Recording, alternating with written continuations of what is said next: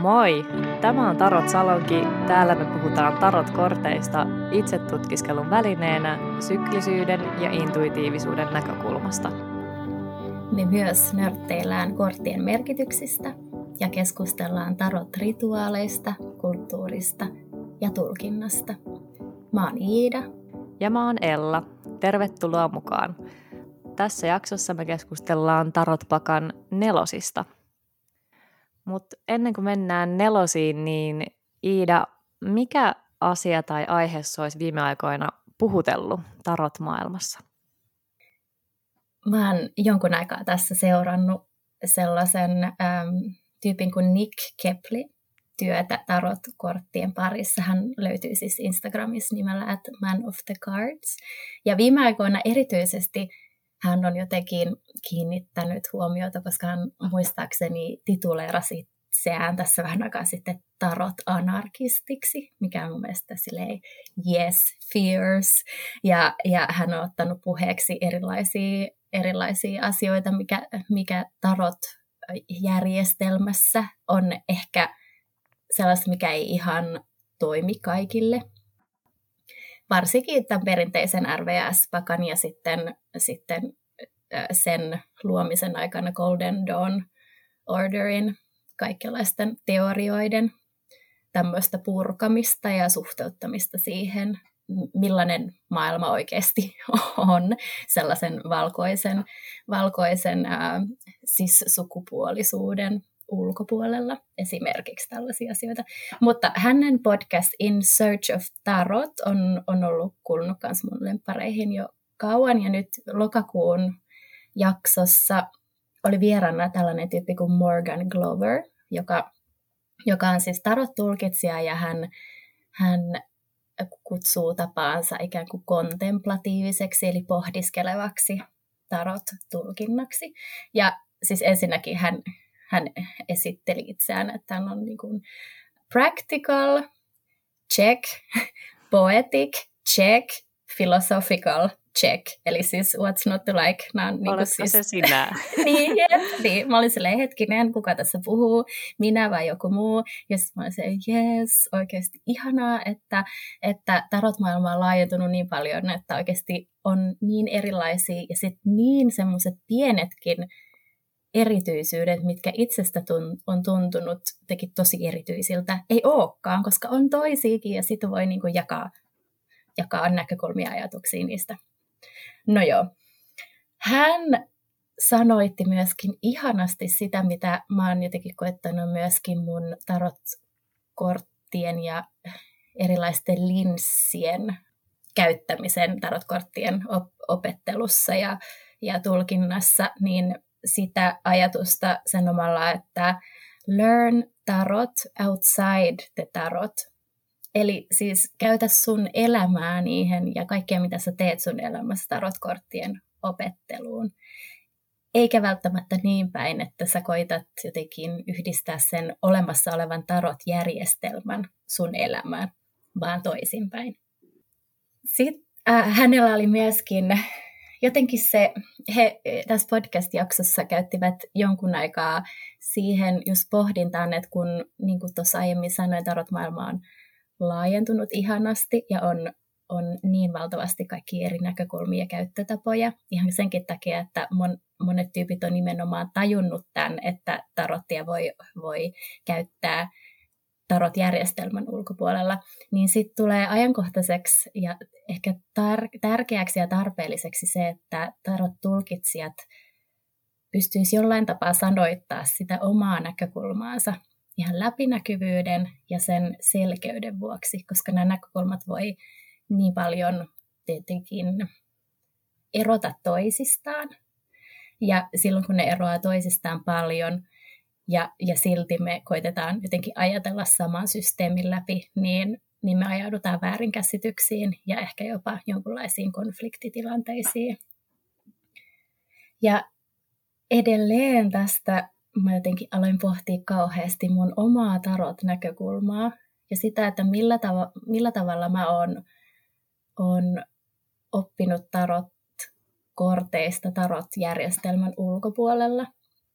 Ja mä olen tullut siihen tulokseen, että, minä ja Morgan Glover, meillä on paljon yhteistä tässä asiassa, koska hän ilmeisesti kirjoittaa jonkinlaista varmaan gradua tai jotain, mutta maisterin tutkinnon lopputyötä. Ja hän sanoi, että hän lukee tutkimuskirjallisuutta ja samalla ajattelee tarotkortteja. Ja mä ajattelin ihan samoin, silleen same here, että silloin kun mä teen mun, oon tehnyt mun yliopiston esseitä tai muita asioita, niin, niin samalla mä ajattelen tarotkortteja ja mä kirjoitan sinne sivuille silleen, hei, tää on semmoinen niinku temperance, tai, ää, tai siis ää, kohtuushetki, ja tämä on, tää on miekkojen nelonen vaikka, tai muuta sellaista.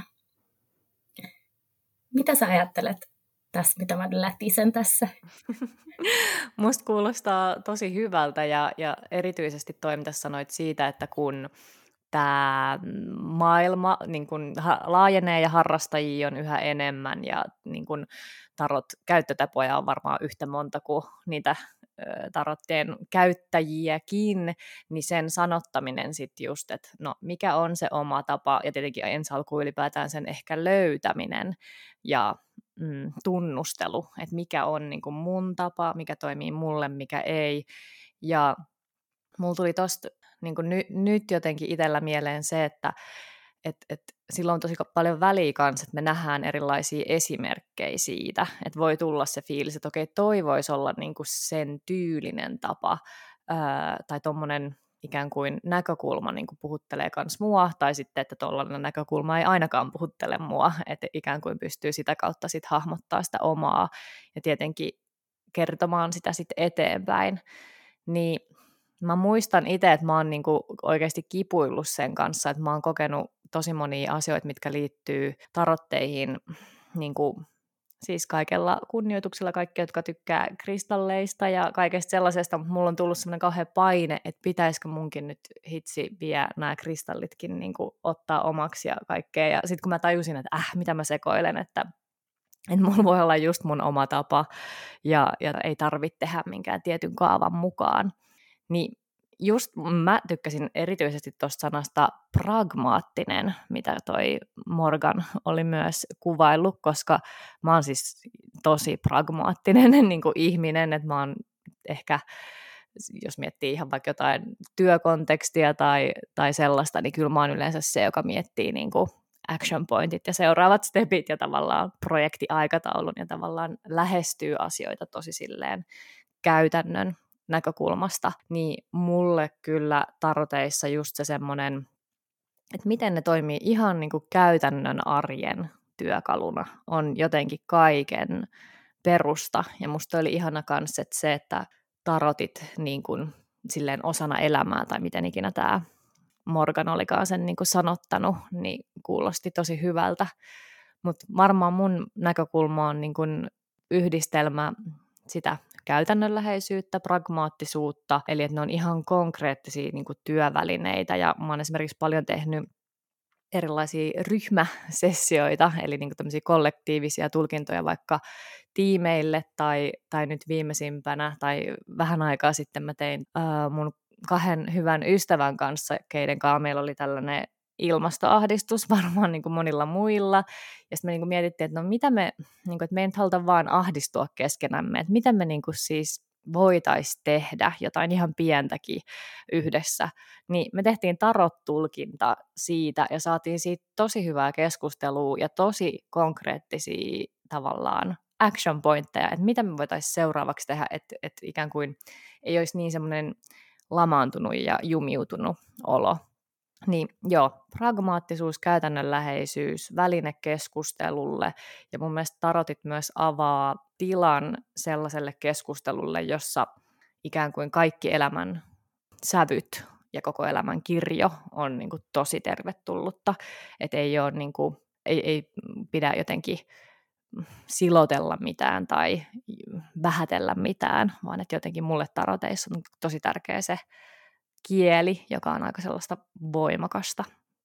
Joo, todellakin. Ja siis toi, toi sun niin kuin, pragmaattisuus on jotenkin ihanasti sanoi, sä sanoit sen jotenkin tosi kauniisti tässä ja mä koen, että, että me puhutaan vähän samantyyppisistä asioista, mutta ää, mutta sanotetaan vähän eri tavalla, koska sitten mm. taas mun jotenkin näkökulma on käytännöllinen joo, mutta se niin kuin käytännöllisyys tulee siinä ehkä semmoisesta niin jotenkin samaistumispintojen löytämisestä niin kuin eri ihmisten ja kuvien erilaisiin niin kuin, kuvailuihin tai sanoittamiseen, eli sitä jotenkin tulkinnan, tulkinnan kielen jotenkin hyödyntämisestä. Ja erityisesti mun oma siis tuolla mm, taiteen tutkimuksen, taidehistorian puolella, siis mä oon jotenkin, ehkä voisin kuvailla fenomenologiseksi mun otetta, tutkimusotetta, tai jos voi näin sanoa.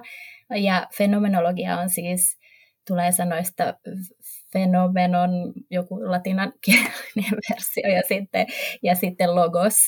Ja fenomenonhan on siis jotain, joka ilmenee, ihan vaan jotain, joku ilmiö, ja logos on oppi tai puhe, eli se on niin kuin oppi-ilmiöistä, ja mulle se kääntyy vielä enemmän sellaisena niin kuin olemisen, olemuksen tutkimuksena ja ymmärtämisenä. Mm. Eli siis sellaisena, että me jotenkin tarotkorttienkin avulla voidaan tutkia, mitä kaikkea oleminen täällä itsemme ja muiden kanssa voi olla, ja miten sitä voi ymmärtää, ja sitten miten sen ymmärryksen avulla voi lähteä just pragmaattisesti purkamaan tilanteita, jotka vaatii huomiota. Mm. Joo, ja musta on tosi kiinnostava ajatus kans ikään kuin, että kumpi on ensin, elämä vai tarot, että et tavallaan kumpi peilaa kumpaa ja, ja, ja ikään kuin, että voiko just arjessa löytää niitä, että heitä on ihan just kohtuushetki tai kohtuusjuttu tai ää, mikä tahansa muu kortti ja sitten ehkä toisinpäin ajateltuna kanssa se, että on, ehkä se liittyy semmoiseen vähän niin kuin tietoiseen elämiseen, jos näin voi niin kuin sanoa, että ikään kuin sen, sen lisäksi, että elää, niin, niin tavallaan on niin kuin huomaa, että, että mitä, mitä siinä niin kuin omassa elämässä tapahtuu ja mistä ehkä isommista asioista jossain, jossain niin kuin pienissäkin arkisissa jutuissa on niin kuin kysymys, että mihin ne liittyy, niin, niin mun mielestä ton mm, tavallaan dynamiikan tutkiminen on aika kiinnostava ajatus myös. Joo, ehdottomasti. Ja, ja sitten vielä lisäyksenä just siihen, että, että se mikä myöskin tarotkorteilla on niin kaunis tapa tuoda ilmi on aina se, että me ei olla yksin missään tilanteessa, että siellä on aina toisia ihmisiä. Ja se, että jos me ollaan yksin, niin, niin se ehkä viittaa siihen, että me hakeudutaan yksin tai ollaan jääty yksin. Tai että siinä on niin kuin, jotenkin, me ollaan aina täällä ja täällä on aina muitakin. Ja mun mielestä tarotpakka tuo, tarotkortit tuo myös ihanasti esiin sitä itsen ja ympäristön ja toisten dynamiikkaa niin kuin jatkuvasti ja kaikilla eri tavoilla. Voidaan ehkä pikkuhiljaa siirtyä päivän aiheeseen, eli neloskortteihin. Ja musta aika hyvä tällainen aasinsilta siinä mielessä, että ainakin jossain määrin mun mielestä neloset on aika, aika pragmaattisia kortteja, vaikka ne voi myös olla hyvin filosofisia totta kai. Mutta Iida, mitä neloset yleisesti ottaen sulle merkitsee ja mihin niitä voisi verrata? No yksi ehkä, ehkä mulle kaikista eniten nelosia jotenkin jäsennellyt on T. Susan Changin äh, ajatus siitä, että neloset on niin kokoamisia, gatherings, ja sitten kokoamisia just sen ää, maan mukaan, että että sauvoissamme kootaan energiaa ja kunnianhimoa ja, ja inspiraatioa ehkä, ja maljoissa me kootaan tai jotenkin rakenteellistaan tunteita ja miekoisajatuksia ja sitten sit pentaakkeleissa materiaalisia resursseja. Ja siihen kokoamisajatukseen liittyy semmoinen just rakenteellisuus, rakenteen luominen, ja sitten rakenteisiin liittyy taas pysyvyyden luominen. Eli neloset on tosi semmoisia ehkä hitaita, tosi hitaita, jopa ehkä pysähtyneitä. Mä ajattelen, että ehkä ei välttämättä ihan stop, mutta sellaisia, niin kuin, sellaisia niin kuin pieniä pysähtymisen hetkiä, jossa jossa tota, kootaan vähän tätä kyseiseen tuohon maahansa liittyviä, liittyviä resursseja, ajatuksia ja rakenteellistetaan niiden perusteella, että mistä tässä kaikessa on kyse. Ja nelosissa mä ajattelen, että on tosi paljon kyse myös asenteista, koska mä ajattelen, että asenteet on nimenomaan meidän jotenkin, asenne jotain asiaa kohtaan on jotenkin semmoinen resurssi tai resurssien yhdistelmä. Ja, ja sitten kun se on koottu, niin siitä on tullut rakenne. Ja mä ajattelen, että asenne on nimenomaan rakenne, meidän oma teki rakennelma. Ja sitten, sit, jolloin tässä nelosissa ehkä on kyse semmoisesta omista asenteista, vaikkapa just pysähtymiseen tai hiljentämiseen tai rajoihin, kuinka kulmikas uskallat olla.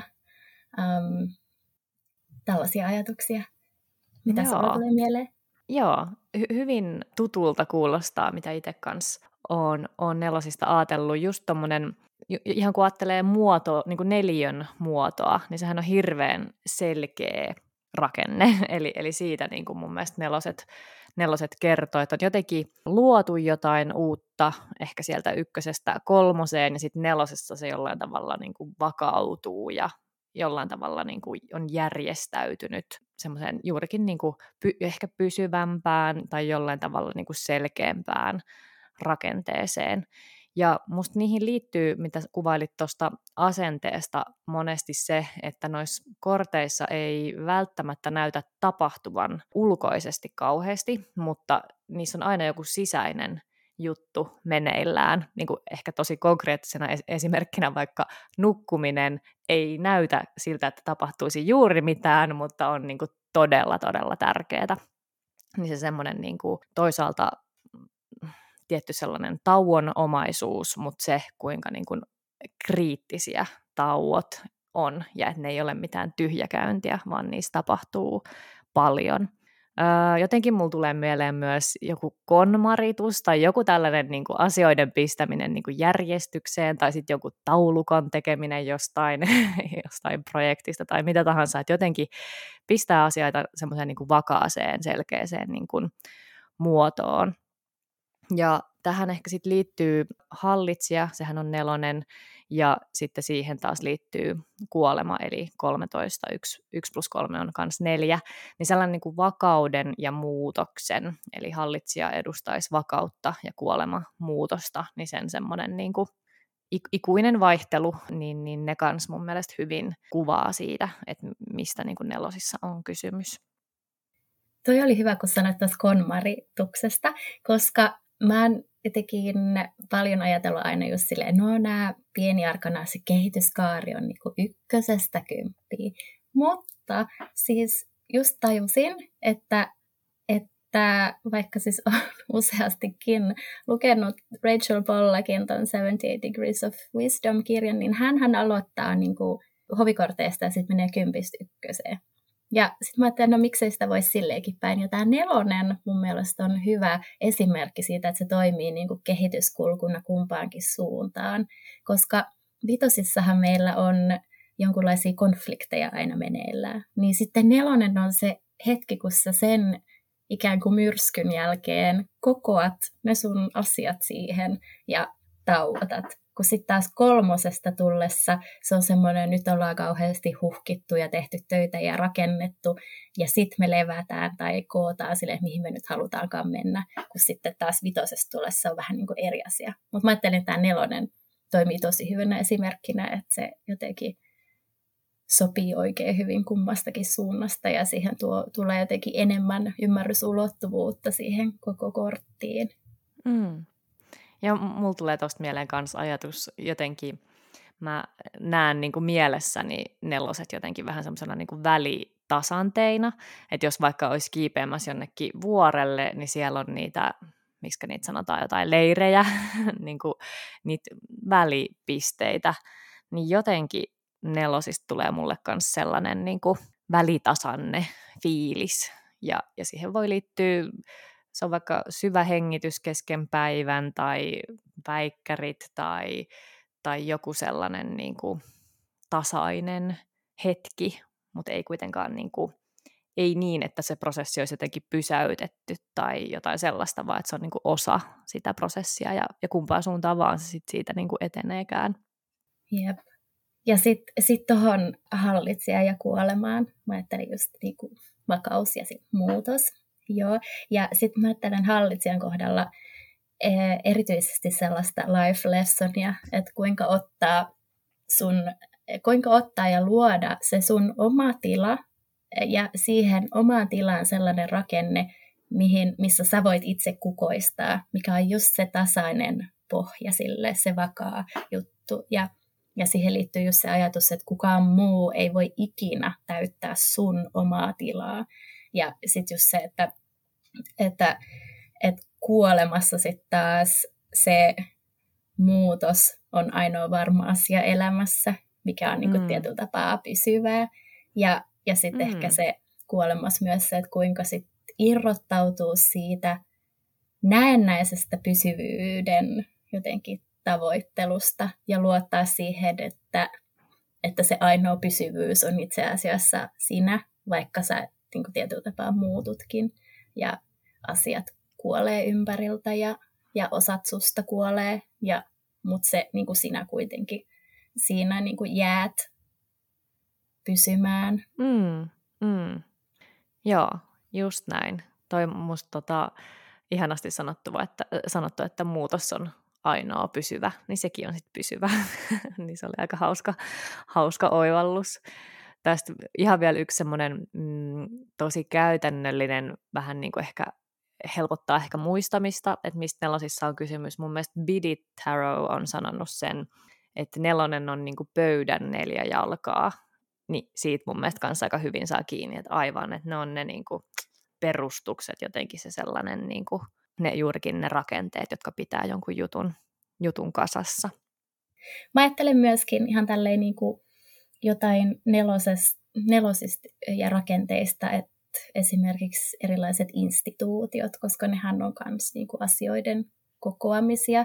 Ja mun mielestä toimivassa instituutiossa on jotenkin koottu kaikki elementit myöskin jollain tapaa. Ja taideihmisenä tietenkin ajattelen jotain taidenäyttelyä tai kuratointia tai jotain tällaista taideinstituutioa, joka kokoaa ensinnäkin materiaaliset resurssit, eli ne taideobjektit tai, tai välineet kokea ne taideteokset, ja sitten kokoaa sen ajatuksen, kaikki se, niin kuin, että se on semmoinen, semmoinen yhtenevä ja älykäs ja mm. oivaltava.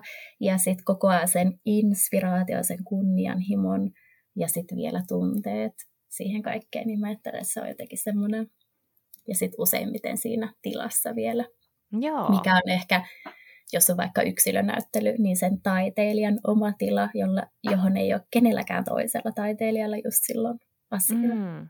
Ihana vertaus, mun mielestä tosi, tosi osuva vielä noista muista vertauksista, niin Totpakassahan näillä pienen arkanaan numerokorteilla on aina nimi, niin musta nämä nelosen nimet oli aika osuvia, eli Sauvojen nelonen on täydentyminen ja siinä on kuvattuna sellaiset just sauvat, jotka asettuu sellaiseen niin kuin täydelliseen täydentyneeseen ympyrämuotoon ja jotenkin siitä tulee mieleen se ajatus, että jotenkin ne tulen tai just inspiraation jotenkin voimat on silleen linjautuneet selkeäksi kokonaisuudeksi. Sitten maljo, maljojen nelosen nimi on ylellisyys, ja siinä ne maljat on, sen englanninkielinen nimi on luxury, eli tällainen niin kuin luksusajatus, jolloin se tarkoittaa oikeastaan sitä, että ne on niin kuin ihan ääriään myöten niin kuin ylitäynnä ne maljat, eli ehkä kenties jopa liian täynnä överit jossain mielessä. Sitten nelosten, äh, anteeksi, miekkojen nelonen on aselepo, joka on aika konkreettinen, eli okei, nyt loppu se taistelu, laitetaan niin kuin miekat alas ja otetaan breikki. Ja sitten toi Lanttien nelonen on voima, mikä on aika kiinnostava, koska voimahan on tuossa RVS-pakassa suuressa arkanassa, mutta Totpakassa sen nimi onkin intohimo, eli tässä on tämmöinen pieni eroavaisuus, jolloin tämä voimanimi on täällä käytössä, mutta sen englanninkielen nimi on itse asiassa power eikä strength, okei, saiko kukaan selvää? Ehkä, mutta kuitenkin on monia nimiä tälle rakenteille ja voimalle, niin mun mielestä Power hyvin kuvaa sitä, että, että okei, että nyt on ne jotkut omat maalliset perustukset, joku oma linnake vaikka niin kuin kondiksessa, niin nämä oli musta aika kuvaavat. Joo, siis nähän, eikö noi perustu siis noille korttien hermeettisille nimille? Noin. Joo. Koska, koska tota sit joissain siihen lisätään vielä se, vaikka Maljojen nelonen on Lord of Luxury. Joo, just näin, juuri näin, juuri näin. joo, joo. Mutta hei, mitä, mitä nämä vois tarkoittaa tulkinnassa silleen, että jos tulee vastaan minkälaisia asioita?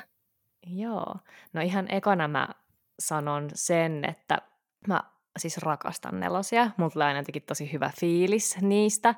Ja mua vähän ärsyttää, että ne on mun niin sanottuja syntymäkortteja, ja ne, jotka mua ehkä tuntee, niin tietää, että mä en täysin niin kuin varauksettomasti syty näille syntymäkorttikonsepteille, mutta ne on mun lempikortteja ja myös hallitsija ja kuolema, joten tämä nyt on osuvaa, vaikka mä vähän tälleen vastahankaan siihen suhtaudunkin, niin mä, mä jotenkin tykkään tosi paljon siitä nelosten niin kuin ajatuksesta just hyvin käytännön tasolla, että, että muistutus siitä, että se, se, sillä tilalla ja jopa niin kuin tauolla, sillä, että perustukset on kunnossa, niin sillä on tosi paljon väliä versus se, että yrittää jotenkin hampaat irvessä sohia jotain eteenpäin tai, tai niin kuin yrittää päästä eteenpäin ennen kuin ne perustukset on niin kuin suht ok kunnossa. Niin musta on aina niin kuin muistutus siitä, että hei, mites, niin kuin, onko, onko sulla energiaa, oot sä levännyt, onko sulla niin kuin maalliset perustukset kondiksessa, niin tosi sellainen hyvä muistutus mun mielestä aina näissä korteissa.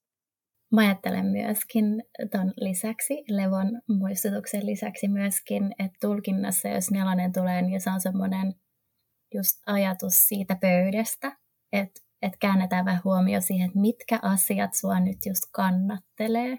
Ja, ja onko se niin kuin pöydän, pöydän niin kuin, onko ne jalat ensinnäkin kaikki ihan fine, tasassa ja sitten, että onko se pöytälevykin vielä, että pysyykö se pöytälevyllä niin kuin sun asiat niin kuin hyvin, hyvin kasassa.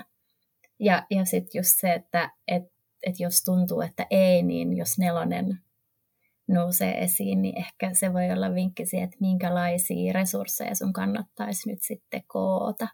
Että kannattaisiko jos koota ajatuksia vai kannattaisiko koota jotain tarpeellisia materiaalisia juttuja tai, tai sitten tai sit koota vaikka jotain semmoista, semmoista luovaa inspiraatioa nyt hetki. Mm. Tai sitten tai sit sun tunteita vähän käsitellä.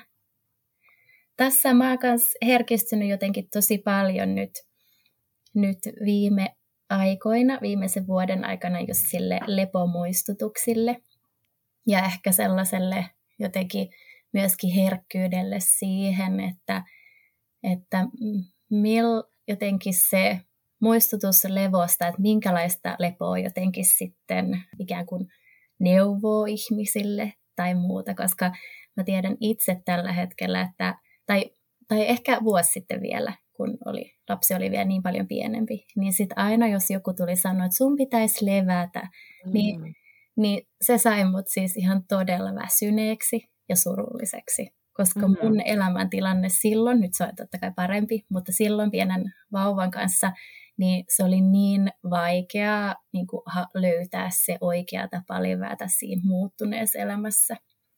Ja ää, joten jotenkin mä oon kauheasti herkistynyt sille, että et, et, et muista jotenkin jarruttaa, ja mä itsekin koitan muotoilla hyvin, että jarruta niissä asioissa, kun on mahdollista.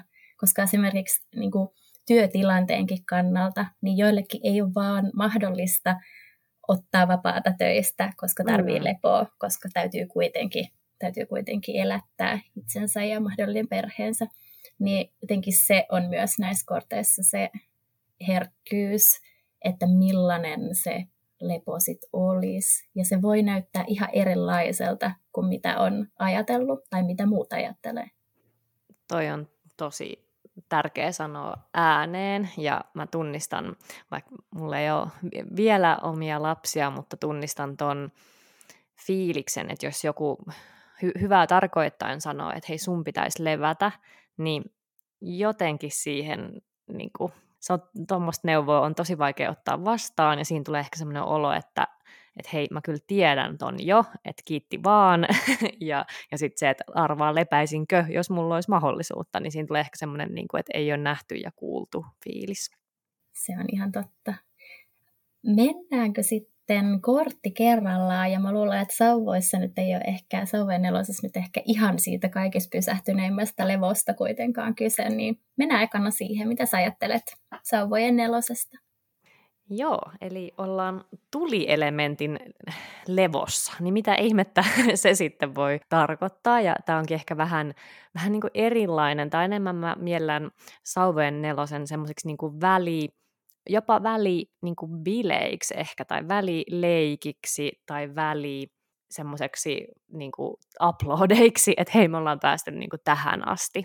Et se on enemmän ehkä sellainen niin kuin juhlistushetki, ja No, tämä tunnetaan tämä kortti niin kuin joskus sanotaan hääkortiksi ihan, koska se on niin hääjuhlan näköinen siinä Rider Waite Smith-pakassa, mutta, mutta mun mielestä se on silleen ehkä ihan toimiva tapa niin kuin miettiä häävertauksen kautta, eli että hä, häissähän juhlitaan just tällaista niin kuin liittoa ja ehkä sellaista tietynlaista, että on ollut jo parisuhde ja sitten aloitetaan vähän niin kuin uusi elämänvaihe ja juhlitaan sitä niin kuin yhdessä semmoisen, sehän on myös tämmöinen siirtymäriitti, mikä monesti tähän sauvojen neloseen liitetään. Esimerkiksi Bene Belven puhuu siitä paljon, mutta tota, tota, se on ehkä liian rajaava ajatus vielä pelkästään toi niin kuin hä- häihin niin kuin kiinni jääminen, että sen voi laajentaa, että mitkä tahansa niin kuin hyvin järjestetyt bileet, niin kuin Bakara Wintner on sanonut, tai sitten Lindsay Mack puhuu paljon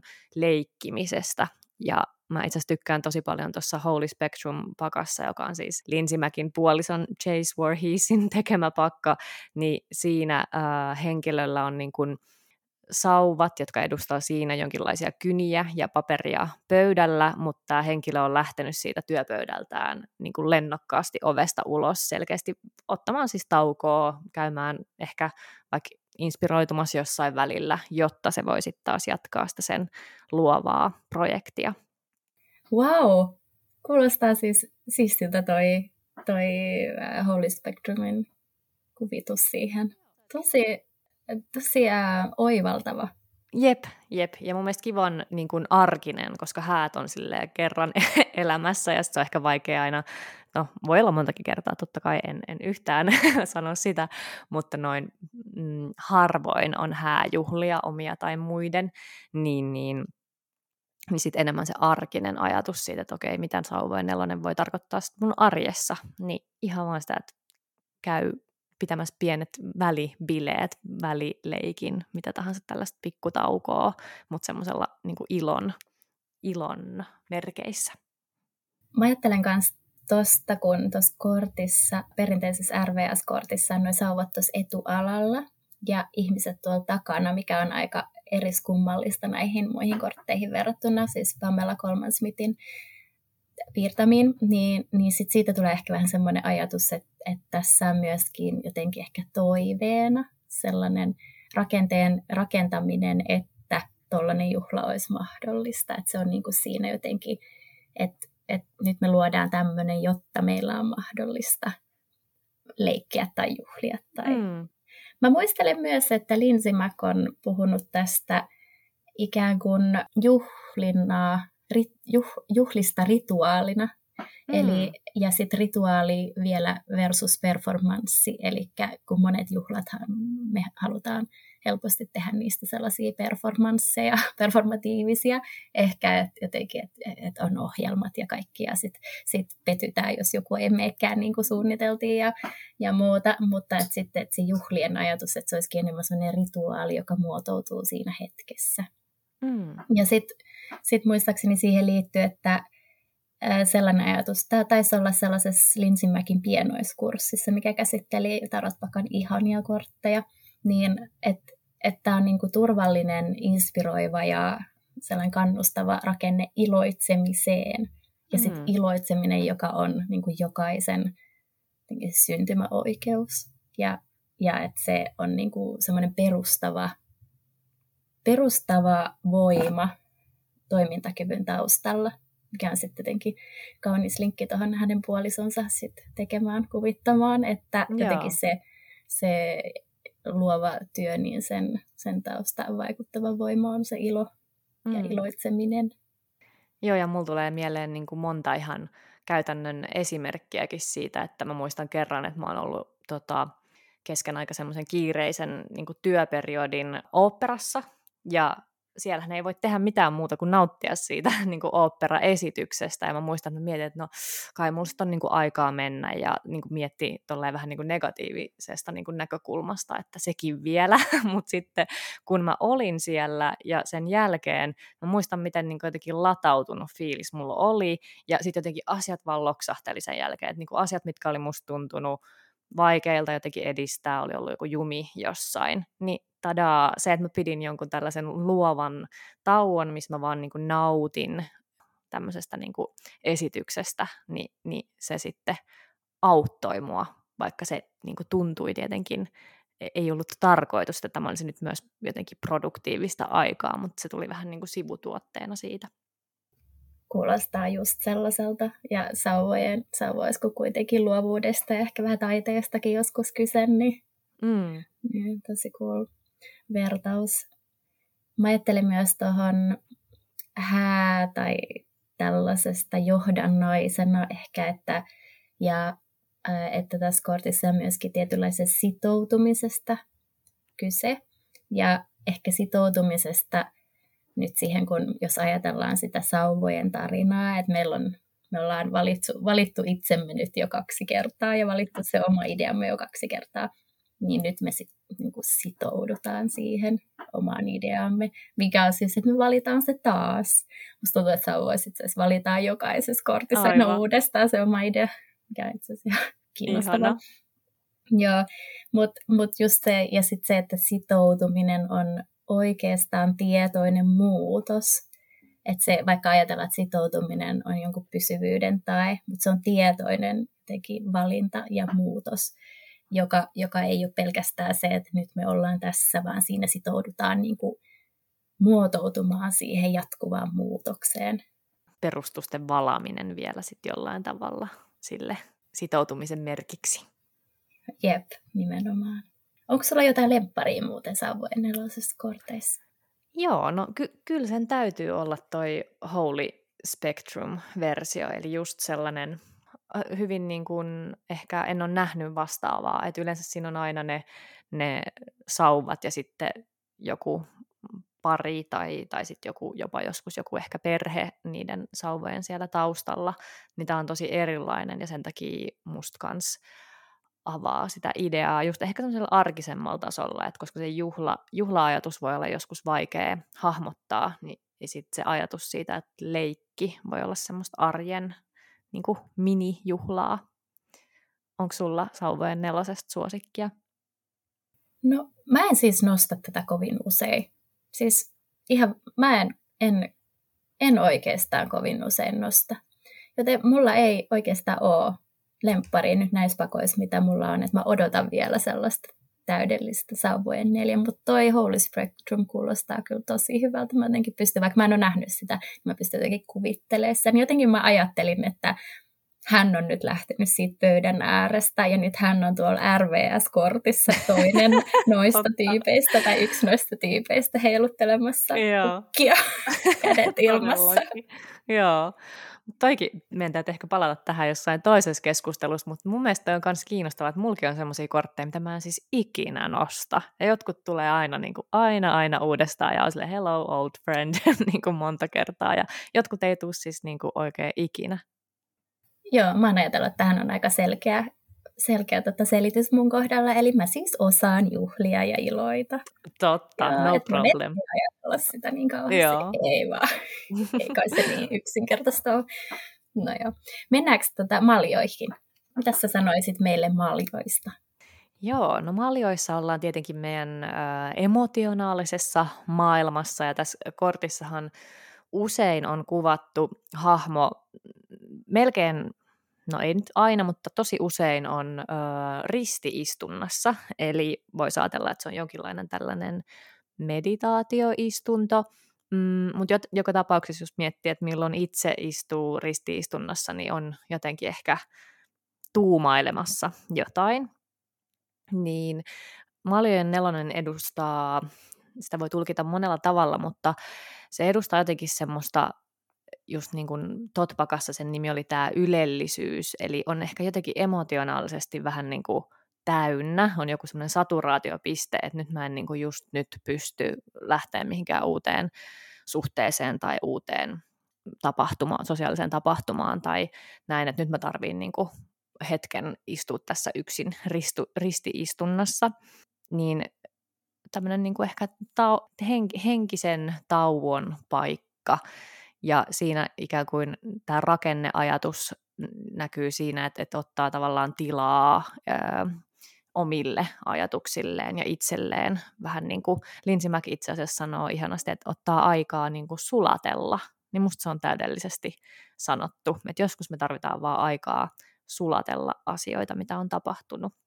No sitten ehkä toinen näkökulma voisi olla FOMO, koska sillehän hahmolle ojennetaan maljaa, neljättä maljaa siinä kuvassa, ja tulkinnasta riippuen tämä hahmo ei joko huomaa sitä tai valitsee ignorata sen, että se riippuu vähän tilanteesta, mutta joka tapauksessa ei ota vastaan uutta maljaa, Eli se malja edustaisi silloin jotain uutta, ehkä vaikka kutsu jonnekin juhliin tai mihin tahansa, ja sitten se päättää, että itse asiassa mä, mä nyt aion tänä iltana sittenkin olla vaan keskenäni, äh, mutta totta kai siihen päätökseen jättäytyä voi myös liittyä niin kuin fear of missing out, että nyt mä jään jostain paitsi ja tarjotaanko mulle enää ikinä tällaista mahdollisuutta, jos mä nyt sanon ei. Eli, eli sellainen tietty mm, että uskaltaa luottaa siihen, että jos on sellainen olo, että nyt mä en emotionaalisesti tai sosiaalisesti pysty, vaikka mulle nyt tarjottaisi, niin luottaisi siihen, että mulle tarjotaan sitten uudestaan, kun mä oon taas itse valmis ja kun aika on oikea, niin musta se on jotenkin mm, helpottava ajatus ja, ja itse ainakin tunnistan, että no ehkä kaikki on vähän sellaisia, ehkä kaksikymppisenä, mutta silloin mä muistan, että mä en todellakaan jäänyt kotiin meditoimaan, vaan mä sanoin kaikkeen aina kyllä, olin kaikessa mukana ja menossa, ja sitten mä ihmettelin, että miten mä oon näin niin kuin väsynyt, ja sitten mä muistan, että mun faija sanoi mulle, että niin, että oot sä miettinyt, että voisi joskus vaan niin kuin levätä, ja sitten mä olin ihan, katoin sitä niin kuin todella pitkään, ja silleen, että joo, joo, tuossa saattaa olla joku idea, mutta ei nyt ehdi ajatella sellaista, että seuraava juttu. ehkä tuossa on kyse siitä kanssa ehkä jonkunlaisesta varjopuolesta tähän korttiin, että et sellaisesta niin jotenkin tylsistymisestä ja semmoisesta pienestä vastahakoisuudesta just ottaa vastaan sitä, että jos ajatellaan, että sun isä tarjosi tota maljaa, joka on siis lepo, niin sitten mm. jotenkin semmoinen vastahakoisuus ottaa sitä, sitä vastaan sitten, että kun odot, koska odottaa jotain just parempaa.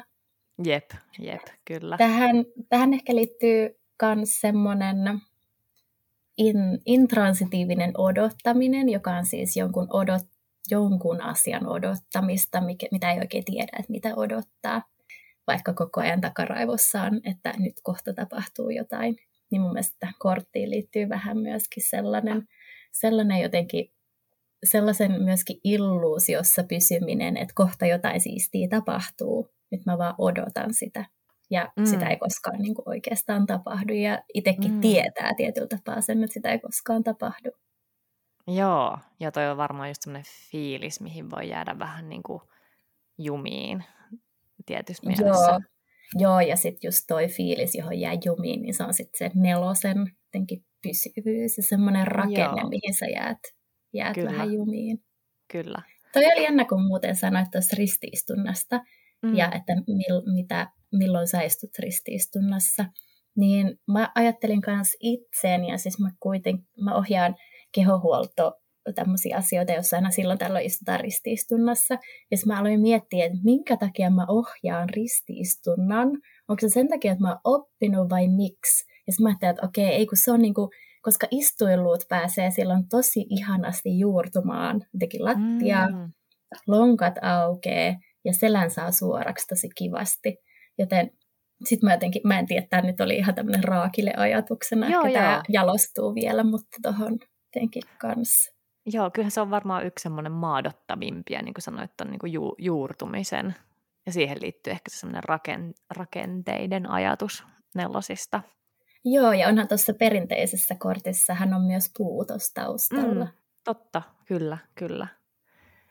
Joo, sitten ehkä yksi vielä näkökulma, tällainen, mistä mä en ole samaa mieltä useimmissa tilanteissa, ehkä joskus se voi olla, mutta Bakara Wintnerin kirjassa hän viittaa tähän, että niin kuin stop being a brat, eli tavallaan, niin kuin, että, että, että sulle tarjoillaan vaikka mitä ihania mahdollisuuksia ja saat niin jotenkin niin kuin sokea ja lellittyä ja mikään ei kelpaa, niin kuin tämmöinen, että etkö nyt niin kuin näe mitä kaikkea ja osaa olla kiitollinen siitä, mitä kaikkea sulle tarjoillaan, niin tämä on musta silleen, ja tämän ehkä joskus noissa perinteisissä tulkinnoissa jotain tämän henkistä saattaa tulla vastaan, mutta jotenkin itse, niin kuin joo, ehkä joskus se voi olla niin ja semmoinen tarpeellinen herätys, mutta väittäisin, että yli 90 prosenttia kerroista, niin ei.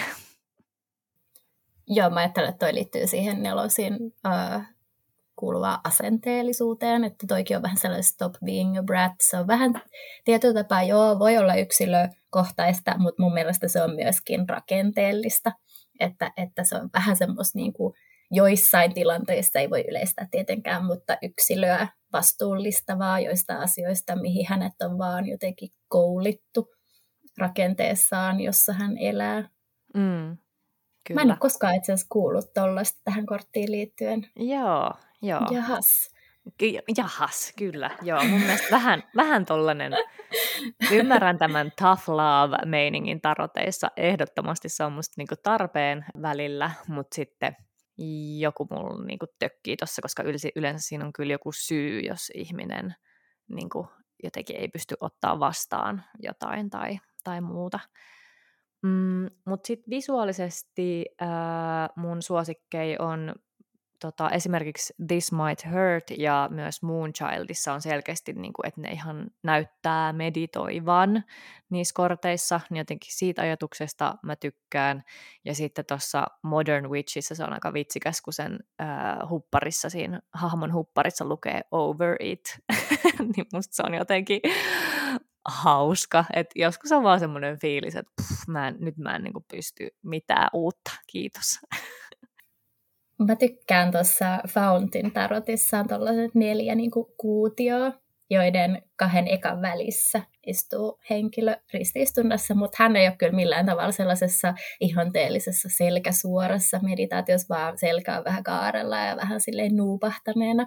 Ja se on just, se, just ehkä se sulattelu ja kokoamisasento ehkä enemmänkin, koska ajattelet että sitten kun meditoi ja on selkä suorana ja kaikkea, niin silloin sä oot jo koonnut itsesi valmiiksi sitä meditaatioa varten, mutta tässä on niin kuin vielä se hetki, kun sulattelee, että okei, mille mä nyt lähtisin, pitäisikö mun meditoida, ja, ja sitten sit, äh, lähtee siitä eteenpäin.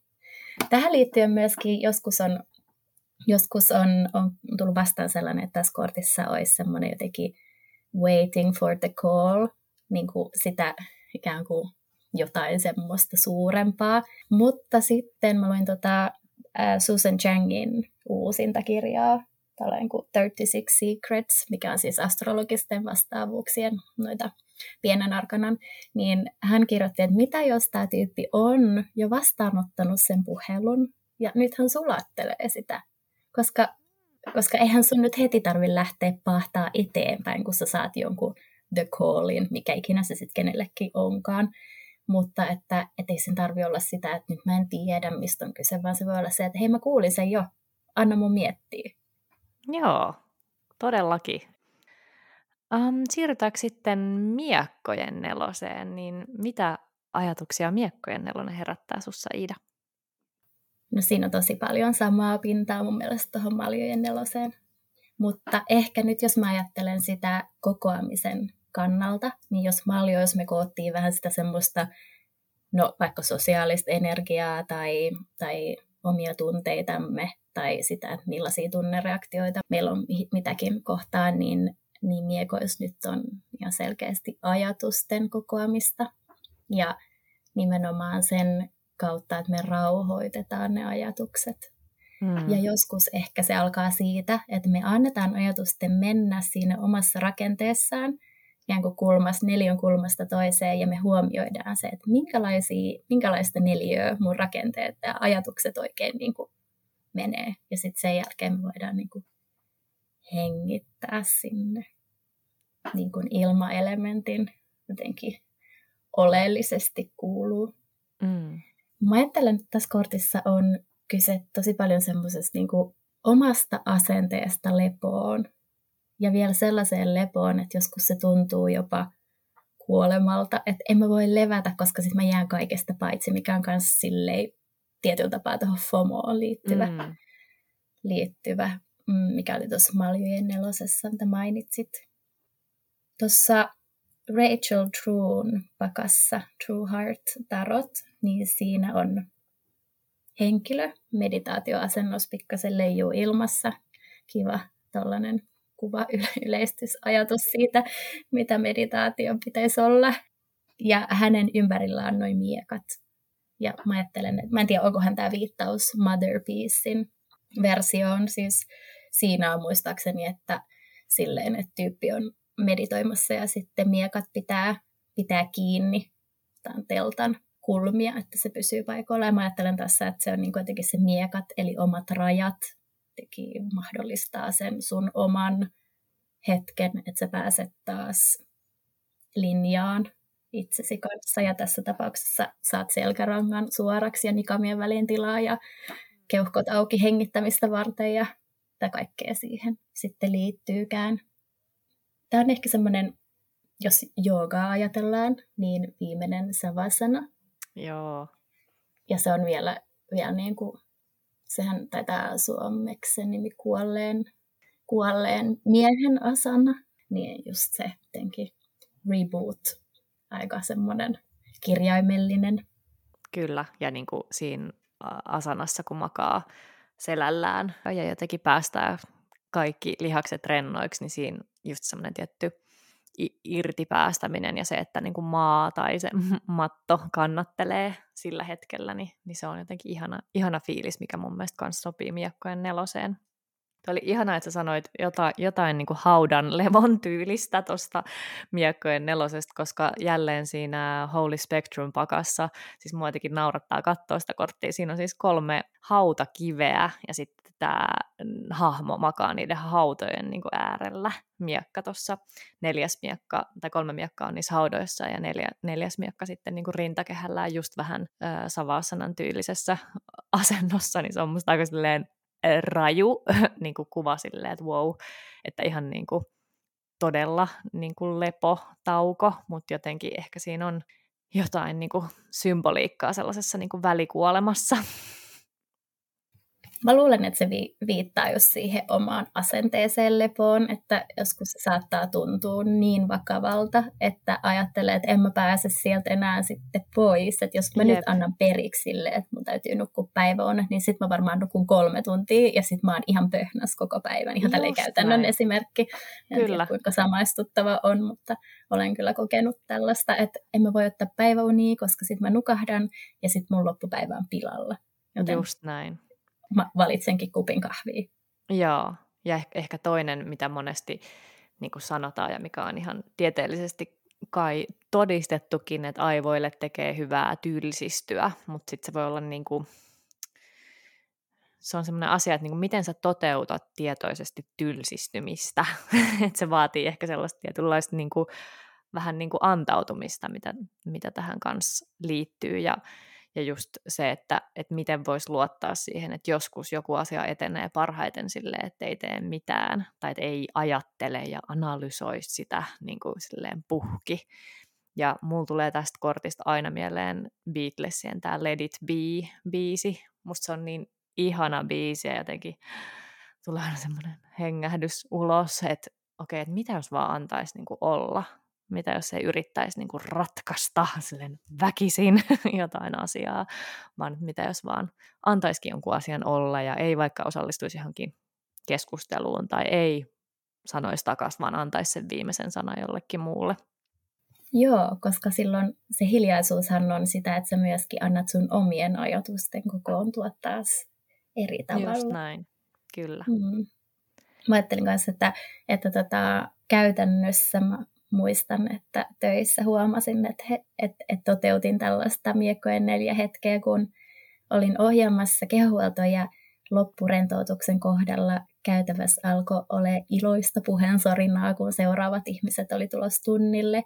Ja sitten mä olin silleen, nousin, sulin oven ja sitten laitoin musiikki ihan vähän lujemmalle ja jatkettiin. Ja mä olin silleen, aivan, nyt mä tein sen rajan näille ihmisille, jotta he voivat oikeasti sulautua siihen mattoonsa ja olla vaan hetki. Just näin. Ihana. Miten sitten lanttien tai pentakkelien nelonen, maaelementin nelonen? Nyt sitten kokoamisajatuksen kautta me kootaan materiaalisia resursseja. Ja tämä on ehkä se niin kuin hetki ennen konmaritusta, jos me käytetään tätä vertausta, että se hetki, kun me on koottu kaiken näköistä kamaa, koska on ajateltu, että se kama kannattelee meitä, ja sitten sit huomioidaan se, joku tulee sanoa sille, että pitäisikö sun vähän konmarittaa, ja sitten sit on niin kuin nimenomaan ehkä, tietenkin riippuen tyypistä, mutta voisin kuvitella, että aika usealla saattaisi tulla tällainen fiilis, mikä RVS pakassa tuolla tyypillä, että hän sitten tarrautuu siihen, mitä on siinä haalinut. Tämä on niin kuin ikään kuin roikkumista joissain asioissa tajuamatta, että, että siellä on kyllä allataso, jolle, jolle sä putoat ja ei käy kuinkaan. Eli ikään kuin semmoinen illuusio, että, että nämä asiat on ainoat, mitkä mua kannattelee. Mä ajattelen, että tasapainossa tai pysyvyydessä tai muutoksessa ja se turvallisuus siinä kaikessa, se koostuu muustakin kuin materiasta. Se koostuu niin kuin, jotenkin ikään kuin neljästä elementistä. Mä, mä ajattelin jostain syystä, tässä tuli vastaan sellainen joku TikTok-meemi, missä tyyppi kysyi ohikulkijoilta, että, että valitsisiko hän rahaa vai onnellisuuden. Ja sitten se henkilö siinä pysähtyi ja sanoi, että valitse unen tai jotenkin sleep. Mm. ja mä sille, niin ei ne sulje pois, että et raha, onnellisuus, uni ja sitten mikähän se neljäs olisi. Mutta siis, että just silleen, että et on jotain asioita siellä alla myöskin aina, että et takertuu, että se, mihin tuntuu, että takertuu, niin se ei välttämättä ole se, mikä sut sitten jotenkin seivaa. Mm. Musta on ihana toi, toi ajatus, että, että vaikka luulisi tai kuvittelisi tai oikeasti tuntisi, että tämä on se asia, mikä muodostaa niin kuin vakauden ja sen perusturvallisuuden mun elämässä, niin sit jos siihen alkaa tarrautua liian ko- kovasti, niin voi vähän ehkä sokeutua sille, että se ei välttämättä olekaan se ainoa, niin musta tässä yksi konkreettinen esimerkki, mikä kerran tuli yhdessä tulkinnassa ilmi, että, että niin kun, jos oma lapsuuden koti myydään silloin, kun on niin kuin aikuinen ja se on ikään kuin edustanut kaikkea sitä lapsuuden turvaa ja että aina on se niin sanottu koti-koti. Ja sitten jos se myydään tota, ja ikään kuin viedään se paikka, minne on aina mennyt sit vähän niin kuin latautumaan ja turvaan niin kuin kotipesään, niin se ajatus siitä, että hmm, että ehkä se ei ollutkaan niissä seinissä ja siinä talossa tai missä tahansa, vaan se olikin joku tunne, se olikin se perhe, se olikin ne muistot tai mitä tahansa, se perusturvallisuuden tunne, mikä ehkä on. Että eihän se häviä mihinkään, vaikka se koti myytäisiin. Tuo on tosi tärkeä huomio just siitä, että, että kun me keskitytään niin paljon sen materiaalisen tekin rakenteen ja todellisuuden luomiseen meidän ympärille, niin sitten ehkä unohtuu siinä jos se tosi tärkeä osa, että se jotenkin kaikkeen yleensä aina liittyy tunteita, jotka on ehkä jopa voimakkaampia, jotka indikoi sitä sun turvallisuuden tunnetta. Joo. Hmm. Toinen käytännön esimerkki, ihan vaan kirja, mitä mä oon kuunnellut nyt hiljattain, niin on toi Laura Freemanin sellainen kirja kuin Tauko, osuvasti nelos, nelosiin sopiva nimi, niin se kertoo siis vuoden vaateosto ostoslakosta. Eli että tämä Laura Freeman ei, ei vuoteen ostanut uusia vaatteita, ei minkäänlaisia. Ja sitten siinä kirjassa hän niinku pohdiskelee kaikkea, mikä siihen niinku liittyy. Että eihän se, se, että pitää tauon jostain tuommoisesta materiaalisesta, niin sehän paljastaa hirveän paljon asenteita sieltä alta, että mitä mä oon liittänyt tähän vaatteiden osteluun, mitä ne on edustanut mulle ja just kaikkia näitä asenteita, mitä, mitä kuvasit tuossa aikaisemmin, niin musta se on aika osuva Lanttien neloskirja. Mulla tuli nyt semmoinen mielikuva siitä, että istutaan pöydän ääressä ja sitten joku vahingossa potkaisee toista jalkaa siellä pöydän alla. Mä en tiedä, miten tämä, ehkä tämä nyt joku voi tulkita nyt intuitiivisesti, että mihin tämä liittyy, mutta mulla tuli vaan semmoinen, että ollaan tässä nyt pöydän ääressä ja kahvilla ja sitten joku potkaisee vahingossa toista ja, ja sitten se on jotenkin kauhean jotenkin latautunut joko mm. millä tavalla tahansa, mutta, mutta joo, semmoinen, että pöydän alla on myöskin hyvin tärkeitä asioita usein, jotka kertoo tilanteesta tosi Just paljon. Näin. Juuri näin, juuri näin. Joskus siis, jos ajatellaan, että pentakeleissa on kyse rahasta, niin tämä ehkä on myös semmoinen, mikä on sun asenne rahaan. Ehkä semmoinen niin kuin rahakasvatus. Että tämä on niin kuin se jotenkin rakenteellinen, että miten sä mitä raha tarkoittaa sulle, minkälaista roolia se pelaa sun elämässä. Sitten kun mennään vitosiin, niin se tietenkin ehkä kulminoituu ja siihen liittyy, voi liittyä konflikteja, mutta tässä on se vaihe, kun, kun tota, jotenkin olisi ehkä hyvä huomioida sitä, että mitä raha oikein merkitsee sulle. Ja siihen liittyy siis kans tosi paljon just se, että minkälaisessa rahaympäristössä on kasvanut, millä tavalla rahasta on puhuttu, millä tavalla rahan on annettu rakentaa sitä ympäristöä sulle kuin siellä lapsuuden kodissa. Joo, ihan tota, tosi hyvä maininta ja mulla tulee siitä kans mieleen semmoinen kirja kuin Rahaviisaus, jonka on kirjoittanut semmoinen kuin Maarit Lassander. Niin siinä just, just tätä kaikkea, että mitä on ehkä kasvatuksessa tullut, mitä kaikkea se sitten tarkoittaa nykyisessä niin kuin rahan käytössä ja asenteessa rahaan ja kaikkea, niin niin ehdottomasti, mitä siihen niin kuin liittää. Ja se on oikeastaan aika, aika niin kuin menee kyllä syvälle tunteeseen vapaudesta tai turvallisuudesta, että tosi niin kuin perimmäisten asioiden äärelle.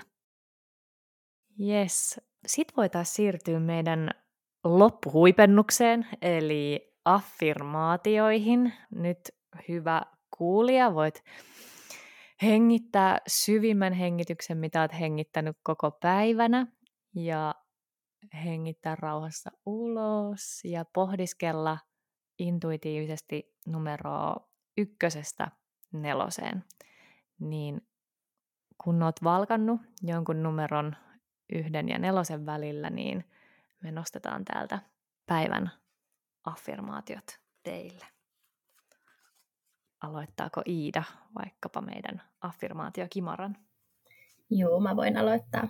No niin, täältä numero ykkösille nousee pentakkelien nelonen ja affirmaationa mitä on pöytäsi päällä? Mm-mm-mm. Sitten numerolle kaksi tulee täällä sauveen nelonen. Ja nyt me voitaisiin tehdä tällainen pieni harjoitus, että nostat kädet sille vähän ilmaan ja napsuttelet sormia ja teet pari tanssiliikettä. Hei, täydellinen harjoitus.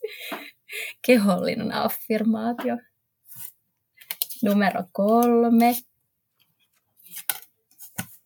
Miekkojen nelonen.